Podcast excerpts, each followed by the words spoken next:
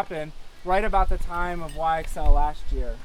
And unfortunately, while you guys were all gathered here and I was hoping to be with you, uh, that week and we, I, we had an adoption fall through, which was just devastating, absolutely devastating. Leading up to that time, if you could imagine, pretty much for three years straight, every single day, most days, multiple times a day, you know, we would pray, Lord, you know the desires of our heart. You know how much we want a child, how much we want a baby, and so we pray and pray and pray for three years. Lord, give us this child.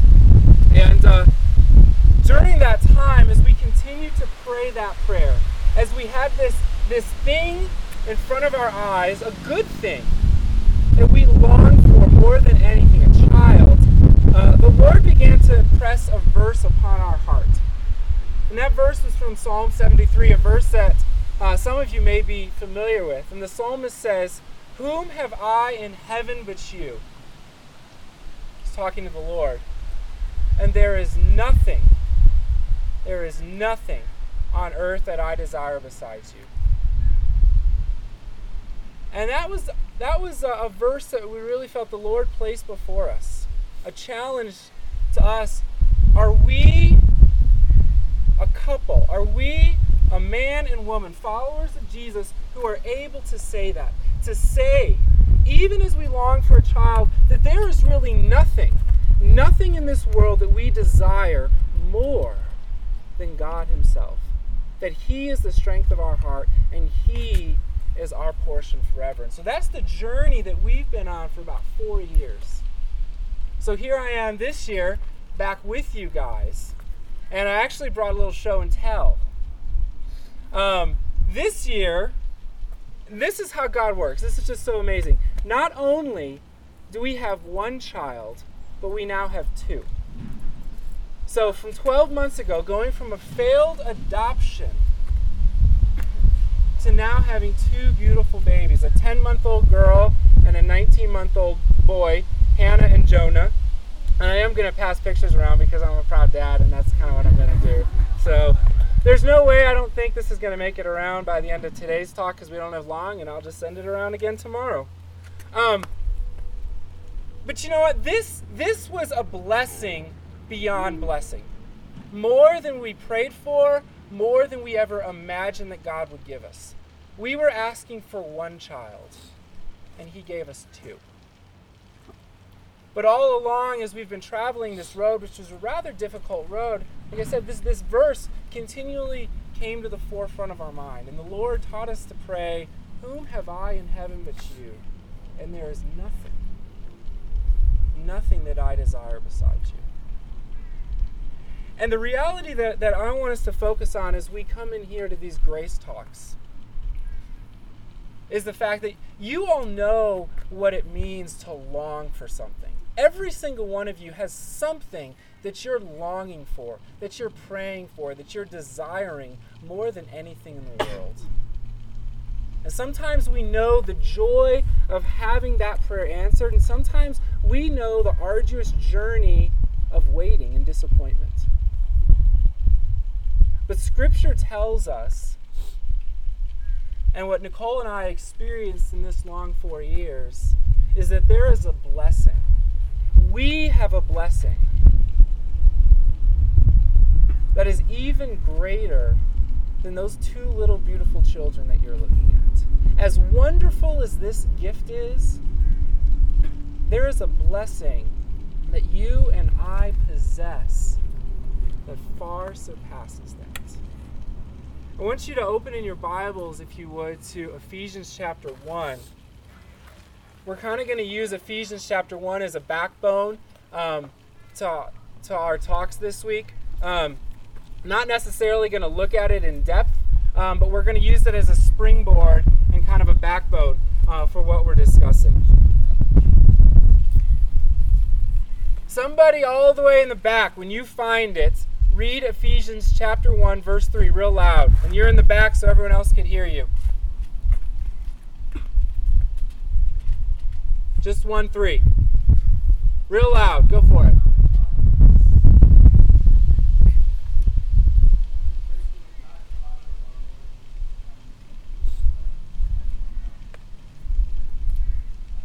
Yeah. So Paul opens up his letter to the Ephesians and he says, Blessed be, praise be to the God and Father of our Lord Jesus Christ, who has done what? What has he done? Blessed us and how has he blessed us? With every spiritual blessing. With every spiritual blessing. And he's talking, he's going to go on in the rest of this uh, chapter here down through verse 14 to enumerate those blessings, to tell us what these blessings look like. But he's talking about he's talking about the gift of salvation. So we come to Ephesians 1 3, and the question that I want to ask you guys from the very beginning is how in the world, how in the world do we take possession of spiritual blessings? How in the world do we receive anything from the Lord, whether it's the great gift of salvation or the blessing of children? Where does that come from? And that, that could be answered in a couple different ways, right? Um, maybe maybe we acquire these blessings by force, right? I mean, this was kind of what Adam and Eve tried, right?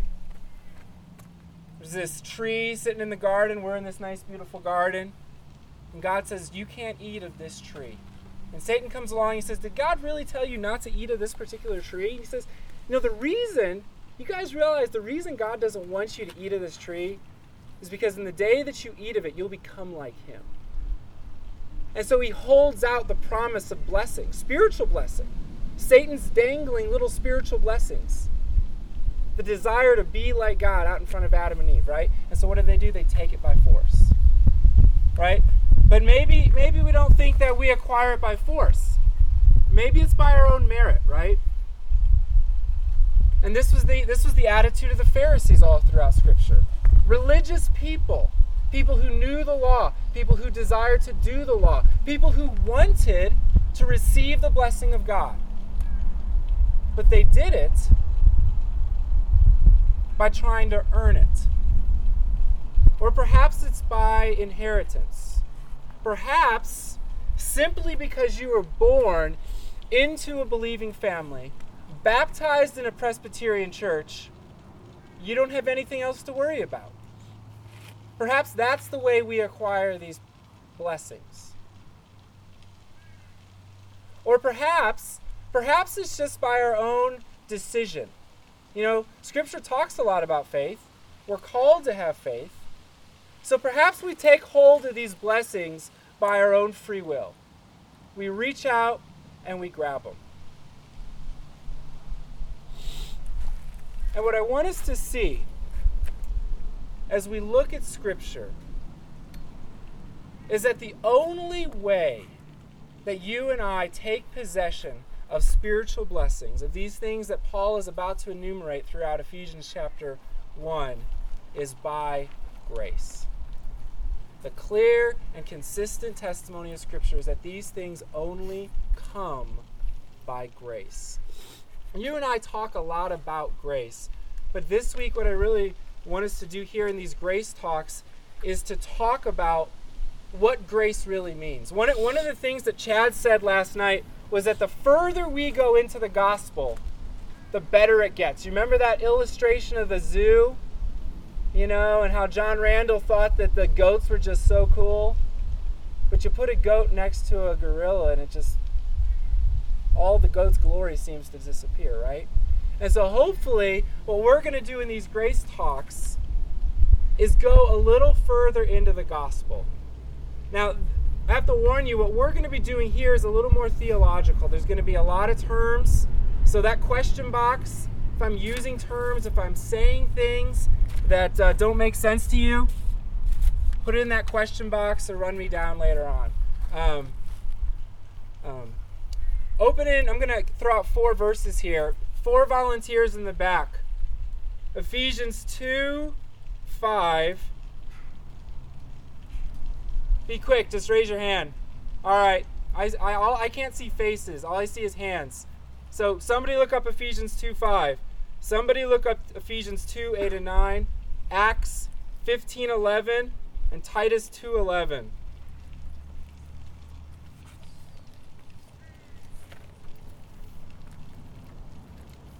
once you guys have those real loud, read them for the rest of us.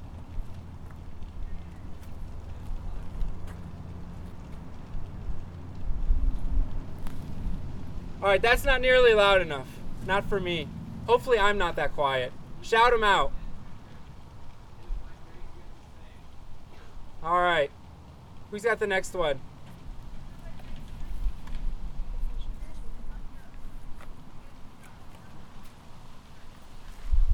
All right. Acts 15:11.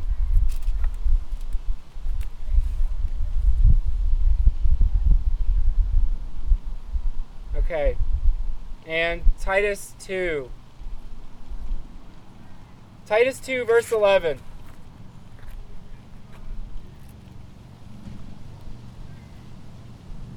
All right. What do you hear in every single one of those verses? Grace, grace, grace. And the interesting thing about the way that we hear grace being used in every single one of those verses is that grace isn't simply the attitude of God that makes our salvation possible.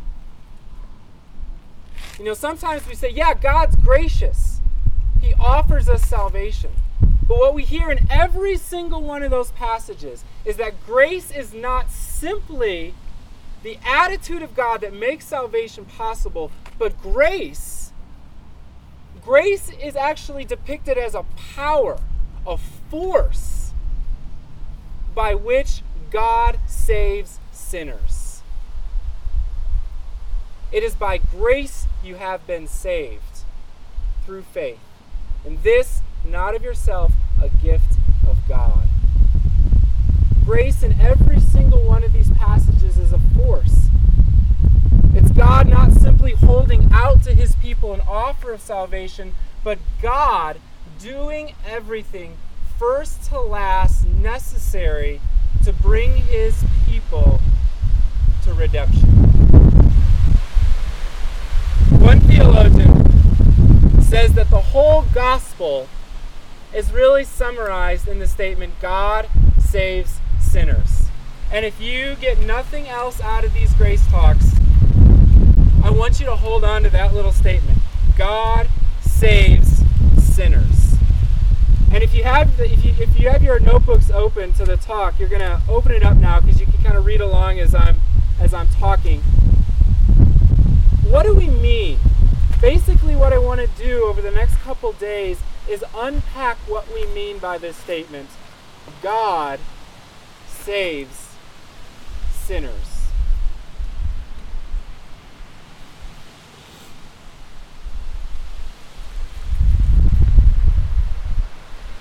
And by that, what we're saying is that you and I, you and I contribute nothing to our salvation. Nothing at all. And if you can't hear me, just, just look down. I'm going to read this here.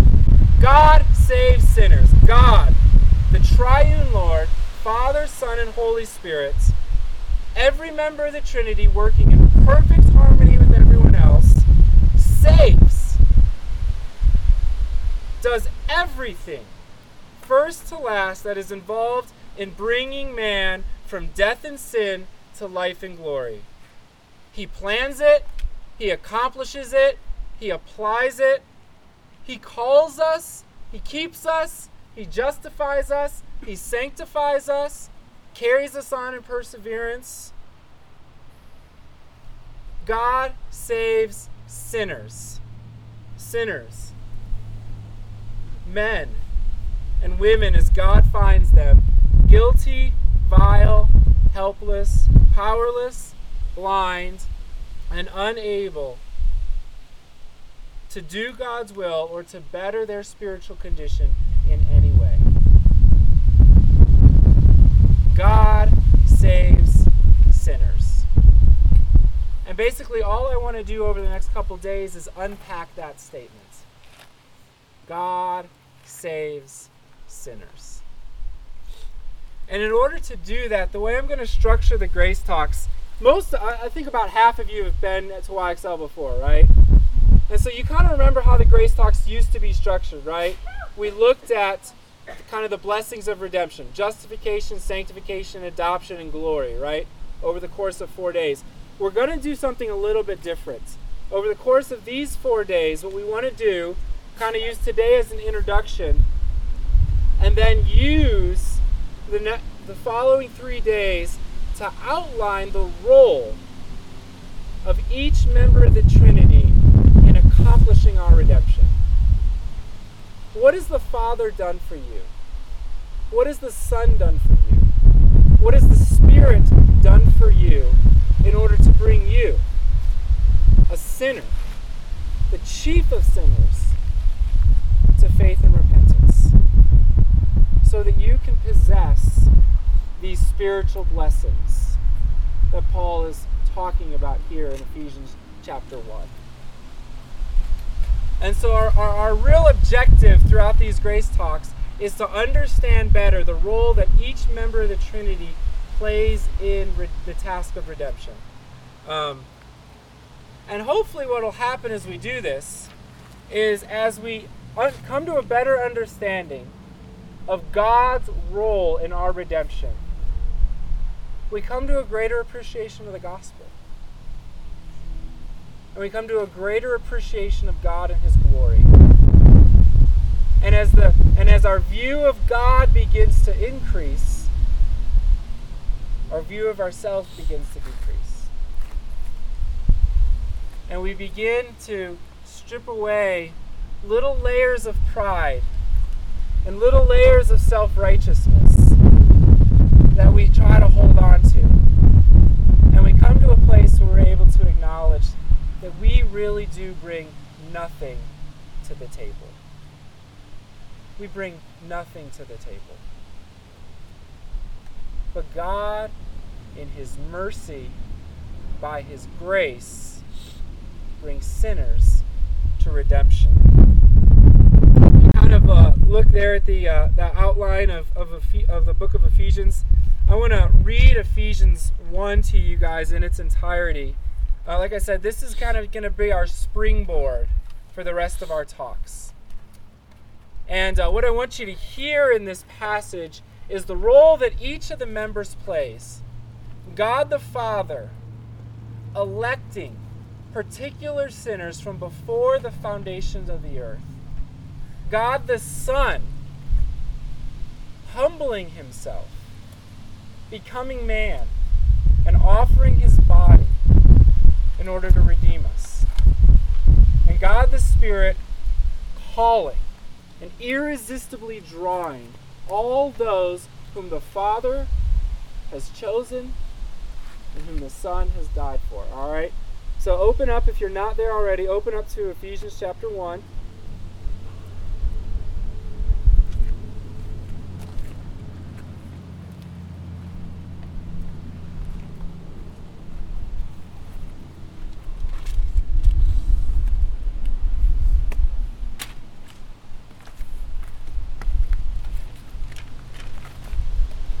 Going to begin in uh, verse 3.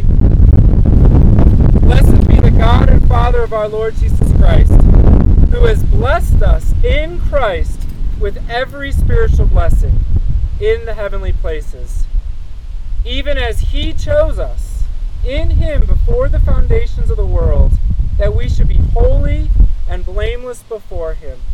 In love, He predestined us for adoption through Jesus Christ, according to the purpose of His will to the praise of his glorious grace, with which he has blessed us in the Beloved. In him we have redemption through his blood, the forgiveness of our trespasses, according to the riches of his grace, which he lavished upon us in all wisdom and insight, making known to us the, mis- the mystery of his will, according to his purpose, which he set forth in Christ, as a plan for the fullness of time, to unite all things in him things in heaven and things in on earth. In him we have obtained an inheritance, having been predestined according to the purpose of him who works all things according to the counsel of his will, so that we who were the first to hope in Christ might be to the praise of his glory.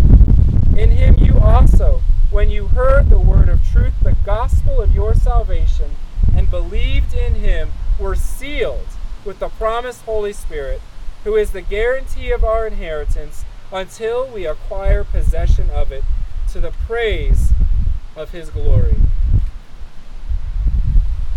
You know, as we, uh, I just want to close today by, by sharing a little story with you guys.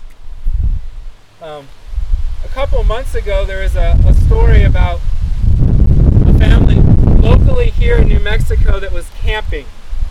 And during this camping trip, the daughter got lost. She wandered away from camp, and her parents had no idea where she was. And you know, a half hour began to pass, and they were worried. An hour passed, two hours passed, and she wasn't anywhere in the vicinity. They couldn't figure out what happened. So after a little bit of time, they they, they call the uh, they call the ranger, and uh, the ranger looks that evening. Morning comes, their daughter is still gone. They notify the the police come in, and everybody begins looking for this girl, looking throughout the woods. Hopefully, you guys paid attention in your orienteering class, so we won't have to do this for any of you guys. But there's this huge, huge manhunt for this girl lost in the woods. Her parents, the police, the Forest Service, everybody throwing all of their resources, all of their energy, all of their time into finding this little girl. And finally, that next day they find her. They bring her in, and she meets her dad, and she runs up to her dad, and she says, Daddy, I'm so glad I found you. And in a lot of ways, the reality is that's the way that we treat God and that we think about the gospel. God the glory of the gospel is that the triune God uses all of his resources in order to pursue us, in order to find us, in order to reclaim us. He's the one. It's by grace that we have been saved. And the only thing that we can claim the only thing that we possess ourselves is our sin. And we sit out there in the middle of the woods, waiting, waiting for our Father to come and to find us. And so that's that's the journey that I want us to take, looking at the role that each of these, each of the members of the Trinity plays. Father, Son, and Holy Spirit, in bringing us, bringing sinners to faith and repentance. All right, will you pray with me? Heavenly Father, we do thank you so much for this week, and we thank you for the time that we have to pour into your word and to think about your gospel. We do ask that you would protect us on uh, uh, as we go about our team building activities now. We pray that you would bless us the remainder of this day. We ask this all in the name of your Son Jesus, amen.